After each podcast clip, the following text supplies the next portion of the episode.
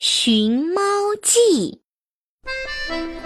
从前呢，有一个奇怪的国家，这个国家的人从来没有见过猫这种动物。有一天，一位外国老太太到这个国家来旅游，她给国王带来一只可爱的小猫。国王非常喜欢它，就把它送给了自己最疼爱的娜娜公主。他对娜娜说：“娜娜，我可爱的宝贝儿，看父王给你带什么来了？”“哇，这是什么动物呀？怎么这么可爱？”“哈哈哈，这种动物叫小猫，全国就只有一只。”你可要好好珍惜哟。娜娜非常喜欢这只小猫，自从有了它，不管吃饭还是睡觉，都和它在一起。小猫好像也很喜欢娜娜，经常给它做各种各样有趣的表演，逗得娜娜开心极了。可是有一天晚上。小猫突然不见了，娜娜公主急得直哭，呜呜的哭声惊动了整个王宫。小猫，小猫，你到哪儿去了呀？国王知道后很担心公主，于是连夜派人去找小猫，可是。这个国家的人从来没有见过猫，怎么找呢？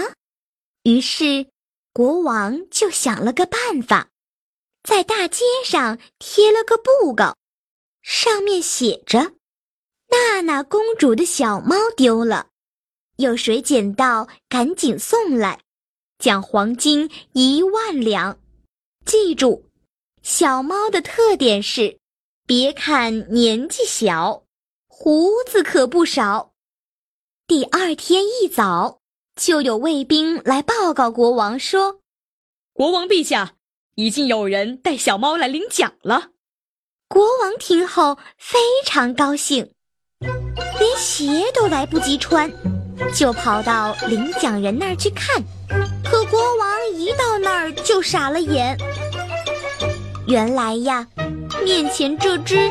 别看年纪小，胡子可不少的动物不是小猫，而是一只小山羊。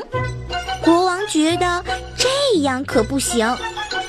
第一张寻猫告示没把小猫的特点说清楚，于是他又下令把告示改为：小猫的特点是大眼睛。会上树，还会捉老鼠。布告刚一贴出，又有人来领赏了。国王一看，唉，又错了。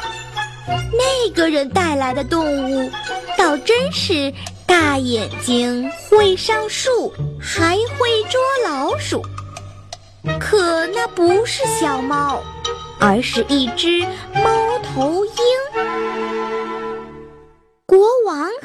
着急，心想：告示上这样写，人们总以为是别的动物，怎么办呢？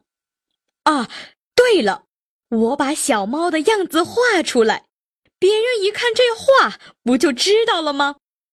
于是，国王就把脑海中的小猫样子画了出来，然后又下令。贴第三张告示，第三张布告就是那幅画，上面写着：“瞧见了吗？这就是猫。”很快，又有人来领奖了。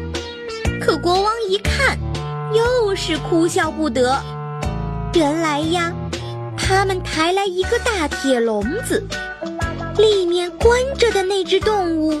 和画上的猫倒是一模一样，只是个头要大几十倍，脑门上还有一个王子。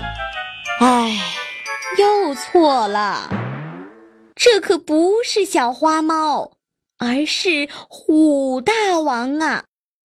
娜娜听说人们带来很多动物，可就是没有他的小花猫，急得连饭都吃不下了，每天就是哭，两眼哭得又红又肿，现在正坐在镜子前发呆呢。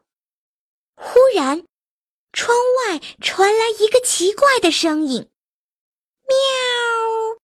喵。”公主朝窗外一看，立刻欣喜地叫了起来：“啊，我亲爱的小猫，你回来了！”果然，只见那只小猫慢悠悠地跳上了窗台。